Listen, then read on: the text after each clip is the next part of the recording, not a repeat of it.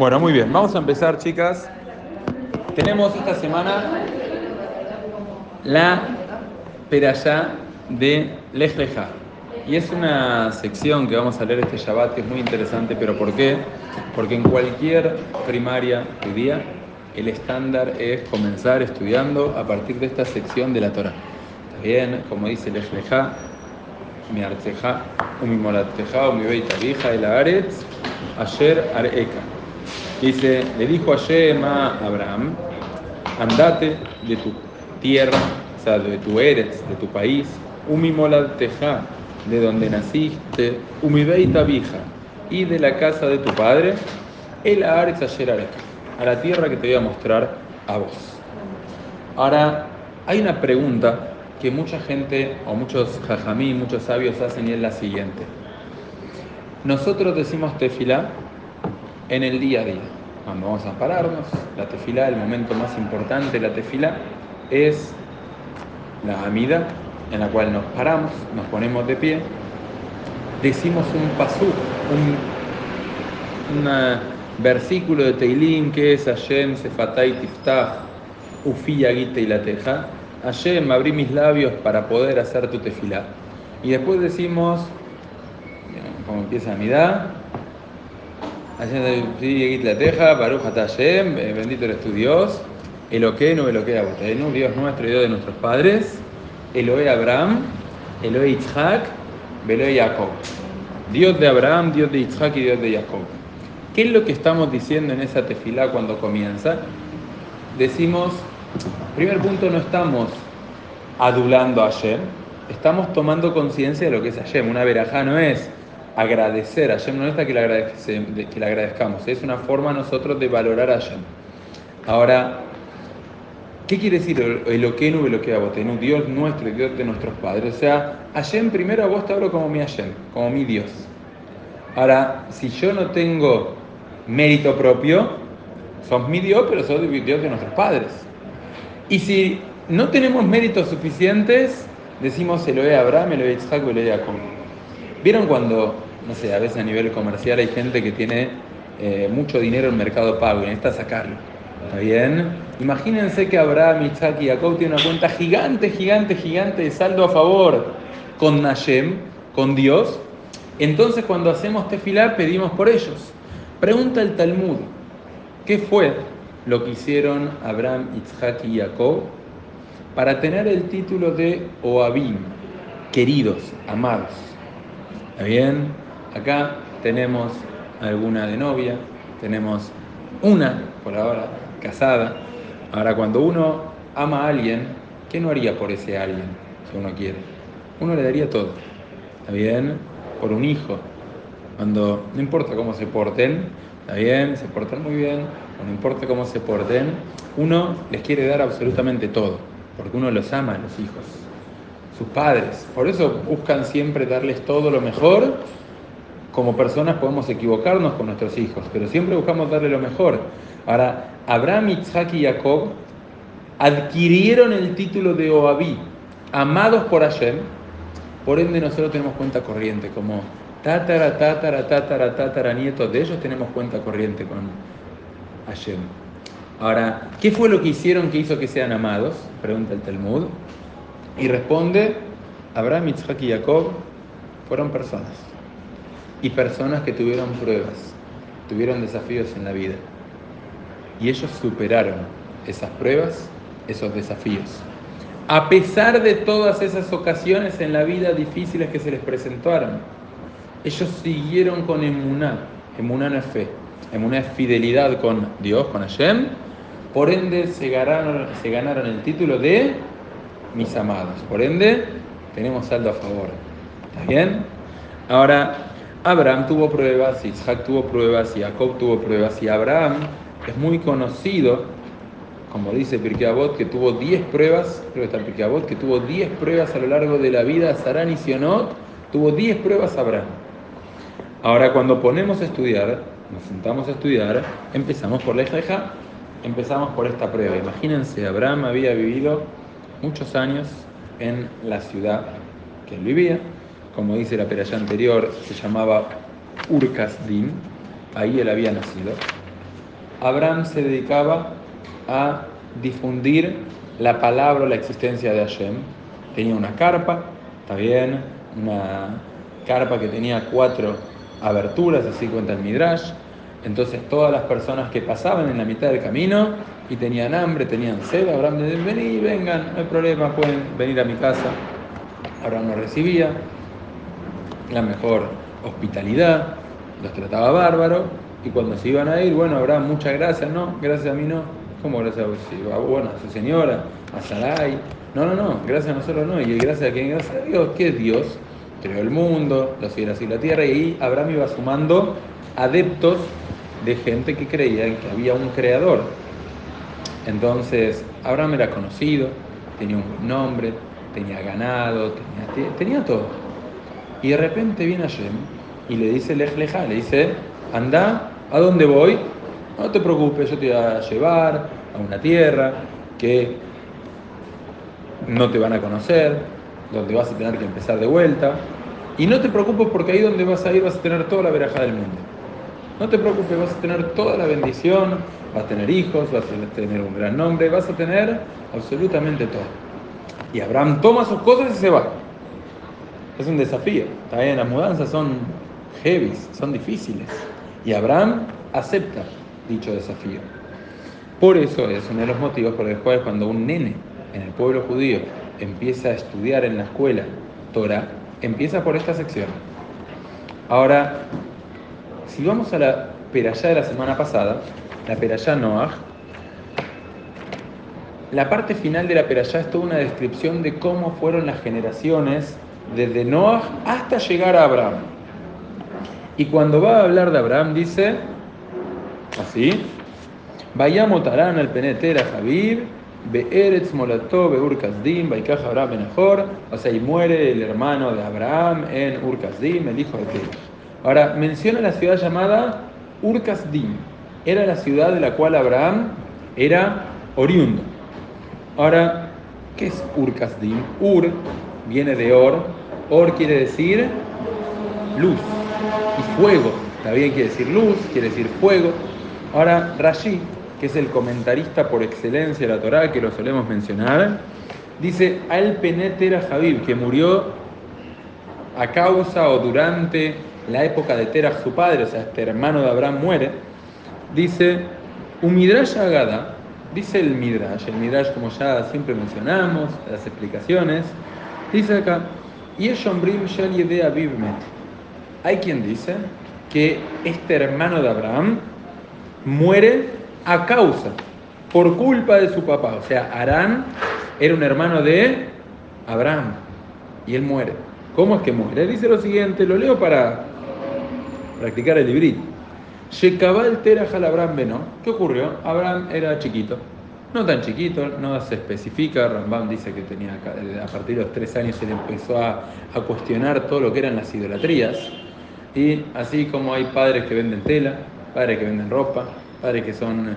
El padre de Terach, el padre de Abraham vendía estatuas, fabricaba las estatuas, las vendía. Y cuenta el Midrash, que esto está todo acá en este rayí chiquitito, dice que Abraham un día quedó a cargo del local, está bien, queda a cargo del negocio, y Abraham tenía todas las estatuas, agarró un hacha, rompió todas las estatuas, y después ese hacha lo pone en la estatua más grande de todas. Cuando llega el papá dice, ¿qué pasó Abraham acá? Viene Abraham y dice, no, papá, se empezaron a pelear los dioses y el más grande reventó todo con el hacha. Pero Abraham, vos estás loco, vos, ¿cómo puede ser? Si la estatua no se mueve, ah, la estatua no se mueve, vos pretendés pedirle a la estatua comida y que te dé comida, pedirle larga vida y que te dé larga vida. Viene el padre, escuchen esto todo, dice que Shekabal benol imbrod al Shekitet et Selamah. ¿Qué hace Terah el padre de Abraham, cuando Abraham hace este acto de rebeldía en contra de los ideales del reino, viene Terah y agarra a Abraham y lo lleva delante de Nimrod. Nimrod era el rey, era el emperador. Bien, estamos hablando 3.000 años atrás, el rey tenía muchísima autoridad. Entonces viene el rey y dice, y puso a Abraham delante de un horno delante de una especie de hoguera llena de fuego, y le dijo a Abraham lo siguiente, dice Abraham, si vos crees en nuestros dioses, vas a vivir. Ahora, si vos crees en ese, comillas, creador del mundo que vos tanto difundís, vas a tener que terminar tu vida saltando al horno lleno de fuego. Este es el primer auto de fe en la época de, de España, en la época de la Inquisición, se daba mucho eso, tenían que elegir entre una creencia y otra. Esto le pasó a Abraham Avino. Estaba el hermano de Abraham, que era Arán, y Arán ve todo esto y dice Abraham, si vos vivís después de esto, yo voy a confiar en vos. O sea, si vos crees en Dios, saltás al orden y no te pasa nada, yo soy de los tuyos porque me convenciste. Ahora, si vos arrugás, si vos decís, no, yo no creo y, vos, y para contarle vivir, entonces yo voy a creer en todas las estatuas, en todas las idolatrías. En ese momento, ¿qué hizo Abraham? Abraham dijo, está bien, Abraham dijo, yo creo en Hashem. Y Abraham, ¿qué hizo? Lo tiraron a la hoguera, lo tiraron a este fuego. Y en ese momento, Abraham no le pasó nada, estaba en la mitad del fuego, Abraham no le pasaba nada. En ese momento, está bien, Ambrulo le harán, le dijeron a Arán, Michel Miata, ¿de qué lado estás? ¿De quién sos? ¿De qué lado estás? ¿De quién sos? Dijo Arán, Amarlaen Arán, le dijo a ellos Arán, Michel Abraham, yo soy de Abraham. Bien, Tim Abraham, Tim Nimrod, ¿está bien? Yo soy el de Tim Abraham. Y Shlihule Esh Ben En ese momento Arán también lo arrojaron dentro del fuego y falleció. Entonces, Bezeu, ¿está bien? Urkasdim. Y por esto la ciudad en la cual creció Abraham se llamaba Urkasdim, porque viene de la palabra fuego. Ahora les pregunto a ustedes, chicos. Si uno tiene que analizar, hay Rishonim se llaman. Rishonim eran los sabios de la época de Maimónides, hace 800 años atrás, que debaten cuál fue, si esta fue la primera prueba de la vida de Abraham, si fue la segunda prueba, o sea, si esta del horno o el Ejleja. Ahora, si les tengo que preguntar, ¿qué prueba es más difícil? ¿Qué es más difícil en la vida? ¿La primera o la del Ejleja, dejar tu ciudad, ir a otro lado a vivir? ¿Qué es más difícil? ¿Saltar al fuego? ¿Está bien? Claramente es más difícil saltar al fuego. Entonces la pregunta como, que vamos a utilizar como disparador para varios mensajes hoy, si es tan, pero tan importante. O sea, lej leja que le damos tanta trascendencia y tanta importancia, ¿por qué no tenemos eso como tan importante si la primera acción fue muchísimo más loable, más meritoria, más difícil? Hay que decidir saltar al fuego, ¿está bien? Por los valores que uno tiene que nunca sepamos, pero todos escuchamos historias en la Shoah, en la Inquisición, en tantos momentos de la historia, donde fue un desafío mantener o no mantener los valores y la gente cae, y algunos no. Ahora, ¿por qué le damos tanta importancia al Lej y no tanta importancia al episodio de Urcastín? ¿Se entiende la pregunta? Excelente. Hay una historia del Talmud, ¿está bien? Dice lo siguiente, todo en profundidad. Dice el Talmud en el tratado de Kiddushin, en el Talmud, la sección de Kiddushin, página 31.1, Lamet Aleph Amut Aleph. ¿Está bien? Dice lo siguiente, bien, Niki. Amarrad Yehuda Marshmuel. Yo leo de adentro, tienen que practicar hibrite, ¿está bien? O sea, hay que familiarizarse, se oxida, sino es como. Yo intenté cambiar del patio de mi casa una luz que estaba dando poca luz. ¿Está bien? Ahora está en el patio de que me casé, está la luz ahí, y mi esposa me dice, Ari, esa luz no ilumina nada, ¿vieron las luces? van apagándose con el tiempo. Ok, agarré el destornillador, empiezo a desaflojar, pero estaba hace tanto tiempo ahí que estaba oxidado. No la pude, ya está, va a quedar ahí, terminó, no me interesa. Ahora, a veces se oxidan las cosas por falta de uso, por eso leo en librito. Shalú et Rabí Eliezer, le preguntaron a Rabí Eliezer, Ad Eihan hasta dónde, hasta qué punto uno tiene que tener respeto a los padres. Hay mitzvot que tienen medidas. como estudiamos con algunas, cuando yo voy a comer, no sé, matzá en Pesach, tengo que comer una tableta de matzá. ¿Está bien? Si voy a poner mezuzá y determinadas puertas que tienen, necesitan mezuzá y puertas que no necesitan mezuzá. Ahora, ¿hasta qué punto llega la mitzvah de Kibud Abaem? Pregunta el Talmud. ¿Está bien? ¿Cómo mido Kibud Abaem? ¿Hay forma de medir, decir, hasta qué punto tengo que cumplir? ¿Qué se considera que respetas a los padres y qué no? Viene tu papá y te dice, eh, vamos a Coldplay juntos. No sé si alguna fue con el padre, me imagino que muchas fueron, está todo yendo a Coldplay. uno ve historias y le da ganas de ir también. ¿Está bien?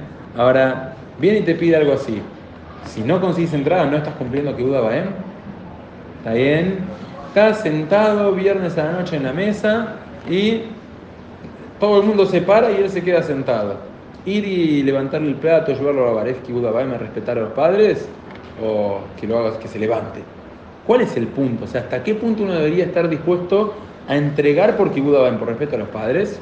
Esta pregunta hace Amar Laem, le dijo a ellos, así es el lenguaje de la Gemara, Seu ur'u me asa obed kohabim ejad leavin beashkelon. Anda a ver cómo respetaba a los padres este joven gentil no judío en la ciudad de Ashkelon. Bedama ben Netina Dama, hijo de Netina, era su nombre. Esto es la fuente del límite de respeto a los padres. Bikshu menos jajamim abanim la. El padre de Damá ben aparentemente vendía piedras preciosas. Entonces los jajamim, los sabios, necesitaban piedras para la prenda del Kohen Gadol. Hay una prenda del Kohen Gadol que se llama el efod, que es un pectoral que tenía piedras preciosas. Entonces los jajamim, los sabios, mandaron a alguien a lo de Damá ben Netina para comprar las piedras preciosas que necesitaban. Beshishim ribo sahar, berrab kana matne bishmonim ribo, por una suma gigante de dinero. Hay quien dice 60, hay quien dice 80, no, no especifica la unidad.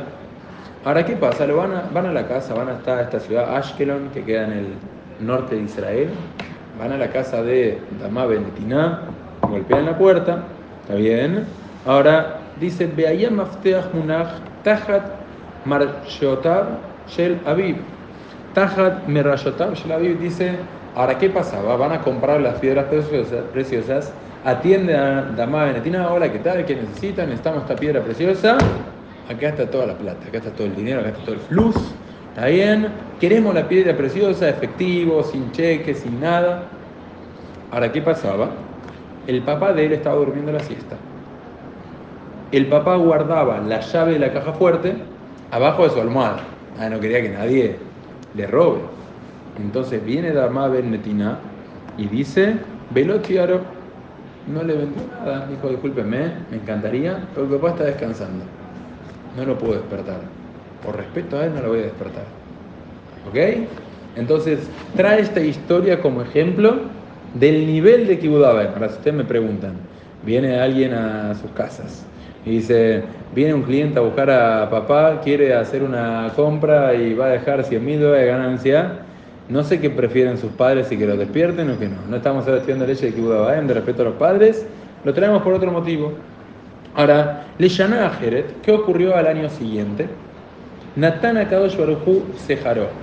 Hashem recompensó a la familia de Dama Ben Netina. Shenoldalo para Adumá Bedro. Nació una vaca completamente roja. hay un proceso en el pueblo judío que se hacía en la época del Beit HaMikdash, que era a partir de la vaca roja, se purificaba a todo el pueblo judío. Es muy difícil, es muy difícil que surja una vaca completamente roja. Entonces, ¿qué pasó? Hashem le mandó a esta familia, así cuenta el Talmud, cómo se explica la historia, no estoy entrando en detalles, le mandó una vaca roja, y cuando los jajamim, los sabios de Israel, se enteraron que nació una vaca roja esta familia, la fueron a comprar.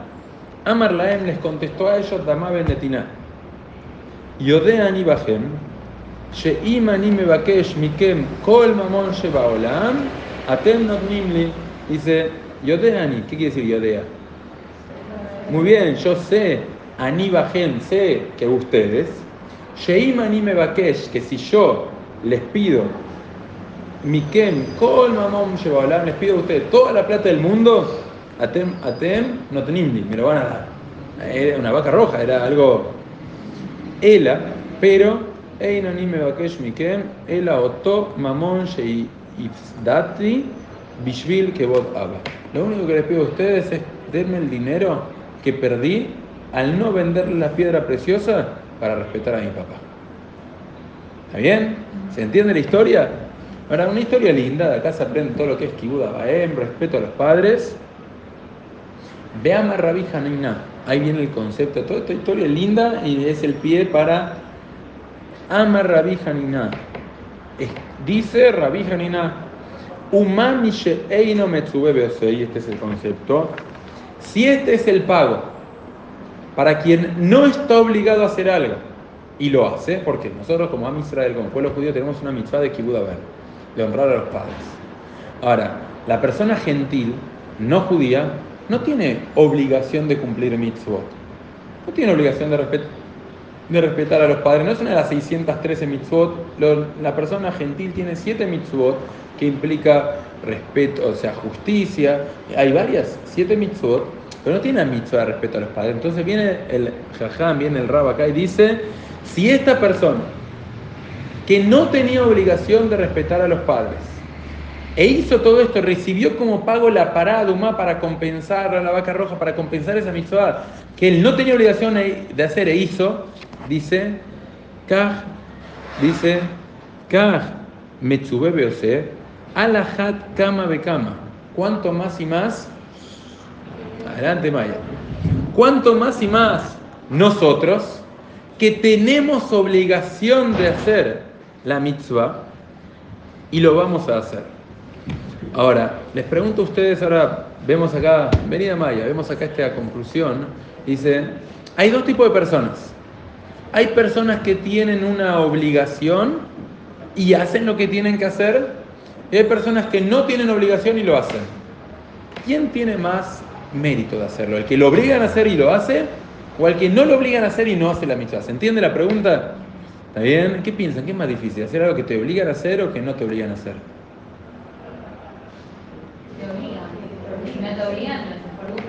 Ok, viene, ¿vale? Dice, es más, más fácil hacer lo que no te obligan, porque cuando te obligan a hacer algo, y, o sea, es más difícil. ¿Está bien? Querramos o no, de repente, ahí con adolescentes pasa, quiero creer que con ustedes no, de repente hace frío. Y van a ir a buscar la campera para abrigarse, te lo dije alguna vez. Ahora de repente una mamá dice, lleva la campera que hace frío pibe suelta la campera y dice, no, más estoy bien. Estaba yendo a buscar la campera, ¿qué pasó? ¿Está bien? O ordena todo, vos tenés, hoy voy a ordenar mi pieza. Son grandes ustedes, ¿no? estos ejemplos son para más chiquitos. A ordenar mi habitación que dejé todo tirado porque tenía un examen y dejé todo ahí tirado.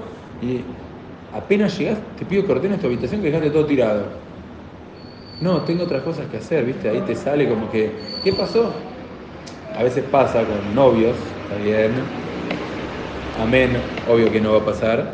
Ahora, de repente va el novio y bueno, le da regalitos a la novia, le compra ramos de flores, tipo todos los viernes, chocolate, todo lo otro. De repente se casan y nunca más. Never again. Mafi. ¿Qué pasó? Si, eh, ¿Está bien? ¿Está todo bien? Eh? Ok, que dure. Ahora, en la práctica, y claro, a mi novia ya estaba, estaba encaminado, estaba todo bárbaro a la novia, a la novia. Ahora la esposa está, ¿qué quiere? Ah, otra vez. Y claro, es más difícil hacer algo cuando tengo una obligación que cuando no tengo la obligación. Acá, debate, hay varios motivos, está bien. ¿Por qué, hay, ¿Por qué es más difícil para nosotros hacer algo que tenemos obligación? Porque cuando uno tiene una obligación, hay una resistencia natural a hacer eso. Hemos yetzerará, ya tenemos obligación de hacer algo, entonces tenemos un yetzerará que me dice no lo hagas. Mi inclinación es así, es la naturaleza. ¿Está bien? Cuando uno se levanta con gusto a ayudar, a de repente te dicen, ¿puedes levantarte a ayudar? Uh, uh, eso que a veces nos pasa, que a veces lo exteriorizamos y a veces es interno.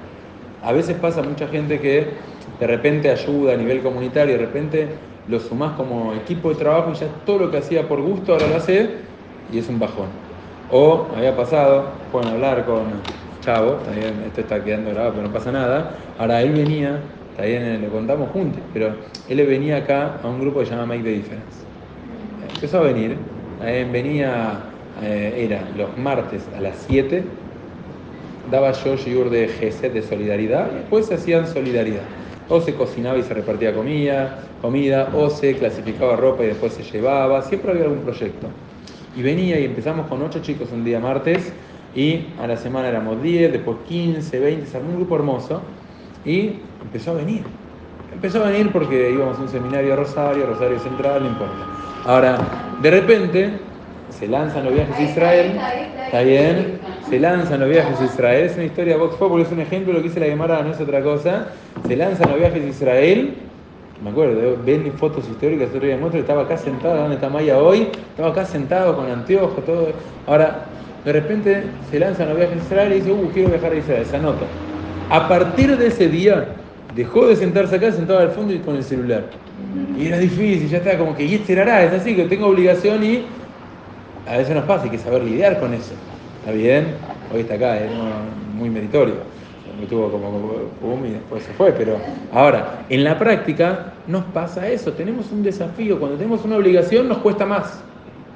Con las mitzvot, de repente a mí me toca a veces explicarle algún concepto a una persona no judía, gentil, porque me pregunta, wow, qué lindo que es el judaísmo, esto, el otro. Y al de adentro le expliqué así, ¿qué le importa?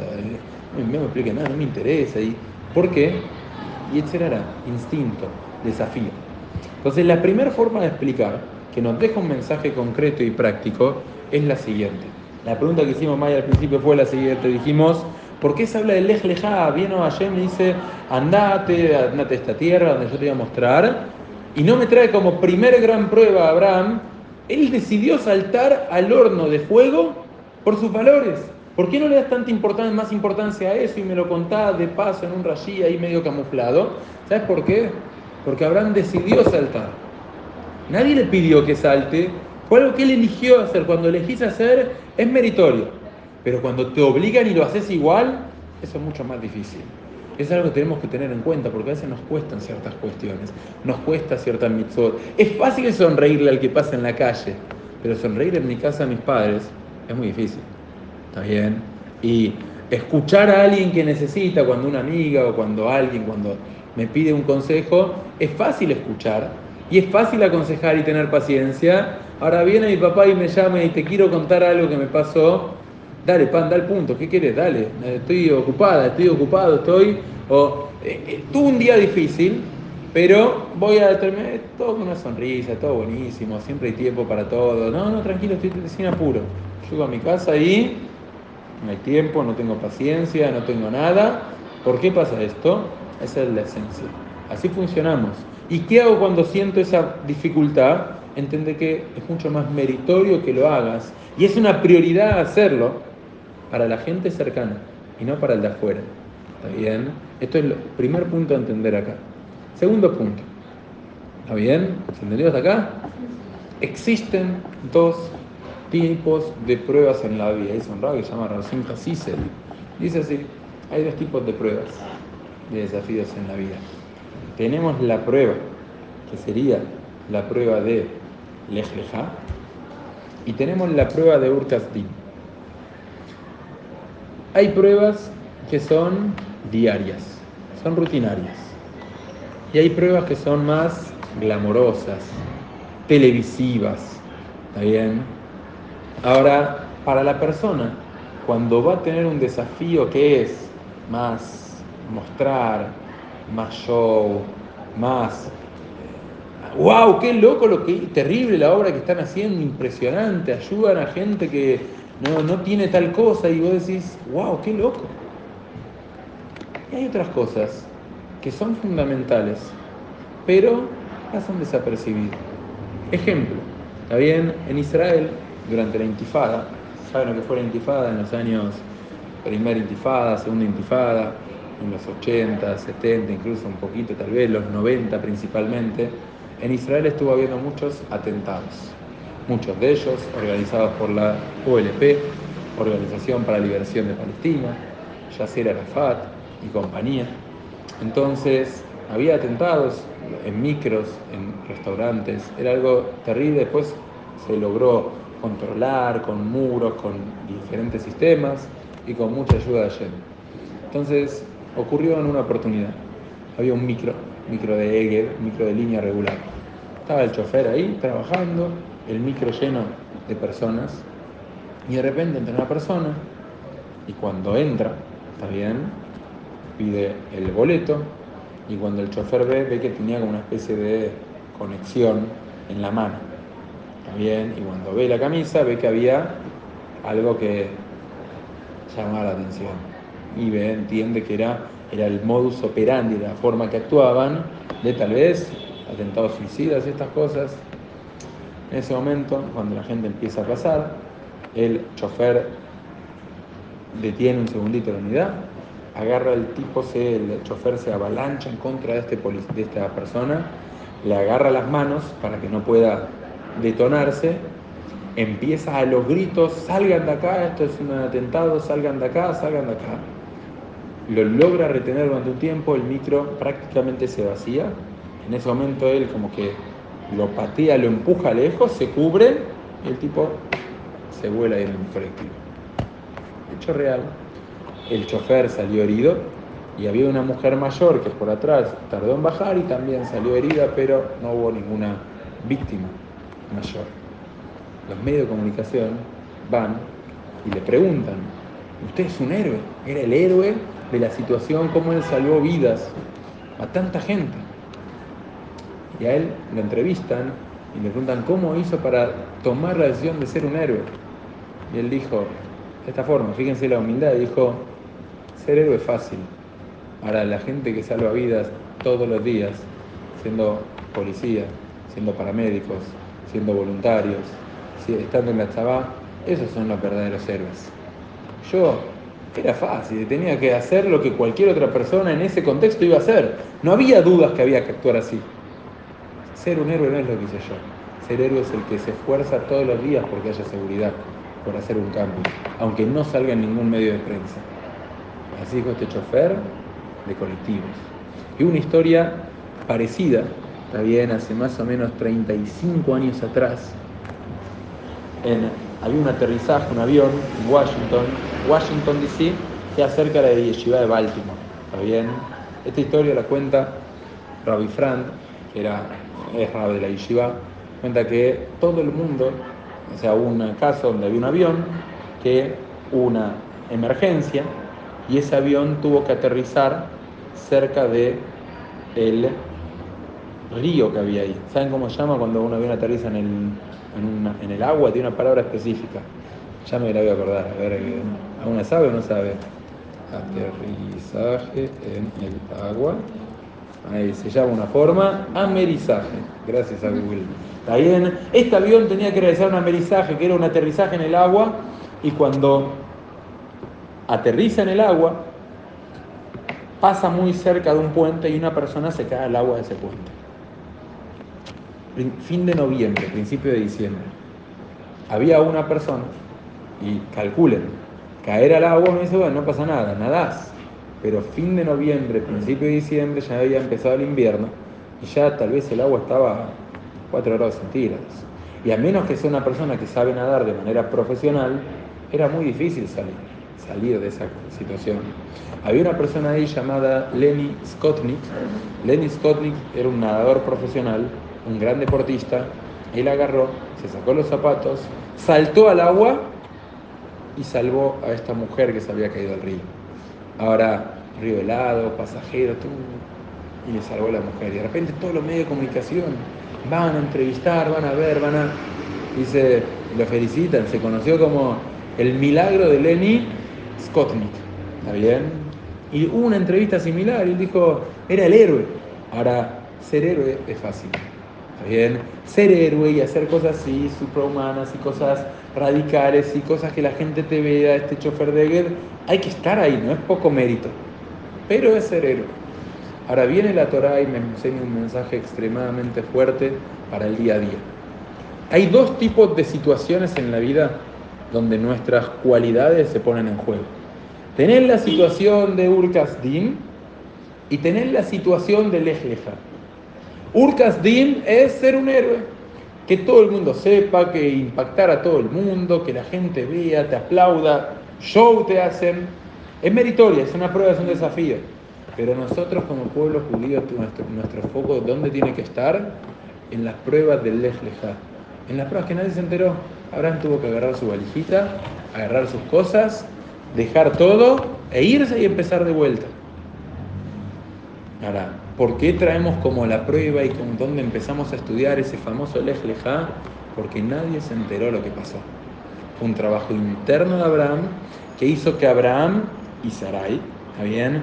Que Abraham y Sarai sean Abraham y Sarai superiores a lo que eran antes, que crezcan, que mejoren. Nadie se enteró, pero ellos hicieron que cambie la historia de la humanidad por medio de hacer lo que Hashem les pidió, de mudarse de Urkazdim a Eretz Kenan y de empezar todo lo que nosotros hoy en día tenemos. Porque la grandeza, el verdadero, ambos son pruebas meritorias, Abraham superó a los dos, pero lo que realmente marca a alguien es cuando toma decisiones en su fuero interno de ser mejor, de crecer, de estar dispuesto a abandonar tu lugar, tu familia, tu casa, en pos de crecer, en pos de ser alguien más y por casa, por país, entendamos a veces las comodidades. Crecer implica necesariamente incomodidad. ¿Por qué? Porque para yo crecer y decidir ser mejor persona, decidir tener mejores cualidades, decidir comer más cayer, decidir tener más Shabbat, decidir crecer en humildad, en solidaridad, en cada una de las cualidades, implica salir de mi zona de confort y pasar a un terreno que no estoy tan cómodo. Porque de eso se trata la vida. Cuando yo decido crecer, también a veces pasa, ya lo dije alguna vez, de repente, no sé, en todo contexto, en que tengo muchos exámenes, tengo mucho esto, tengo mucho lo otro. Cuando es fácil, es fácil. Ahora, el mérito es hacer las cosas cuando no es fácil. Tienen una cátedra en la facultad, es una decisión. A veces hay facultades que te toca lo que te toca. ¿Está bien? Ahora, hay cátedras que son complicadas. Normal, la gente opta por las más fáciles. Ahora, cuando elegís un lugar, una, una cátedra complicada, terminas aprendiendo mucho más. ¿Se entiende? Ahora, si yo logro afrontar desafíos, eso es lo que me permite crecer. Entonces, ¿cuáles son los dos mensajes que aprendimos hoy así concreto? Tenemos el primer concepto es el Gadola Metsube Es más grande el que está obligado y hace las cosas. ¿Por qué? Porque cuesta más. Por eso nos cuesta más ayudar en nuestras casas, por eso nos cuesta más sonreír a la gente cercana, por eso a la gente le cuesta mucho más. Eso implica que es lo correcto. Si te cuesta, anda para adelante, ayuda, sé solidario, que te cueste, no importa. E-, ese es el objetivo. Ahora, el segundo mensaje que dijimos, ¿cuál es? El crecimiento grande se ve cuando en las pruebas que no conoce todo el mundo y yo tengo ese desafío a nivel personal y lo acepto y me esfuerzo en crecer esas cualidades, esas cosas que no se muestran por todos lados, eso es lo que termina haciendo grande a una persona.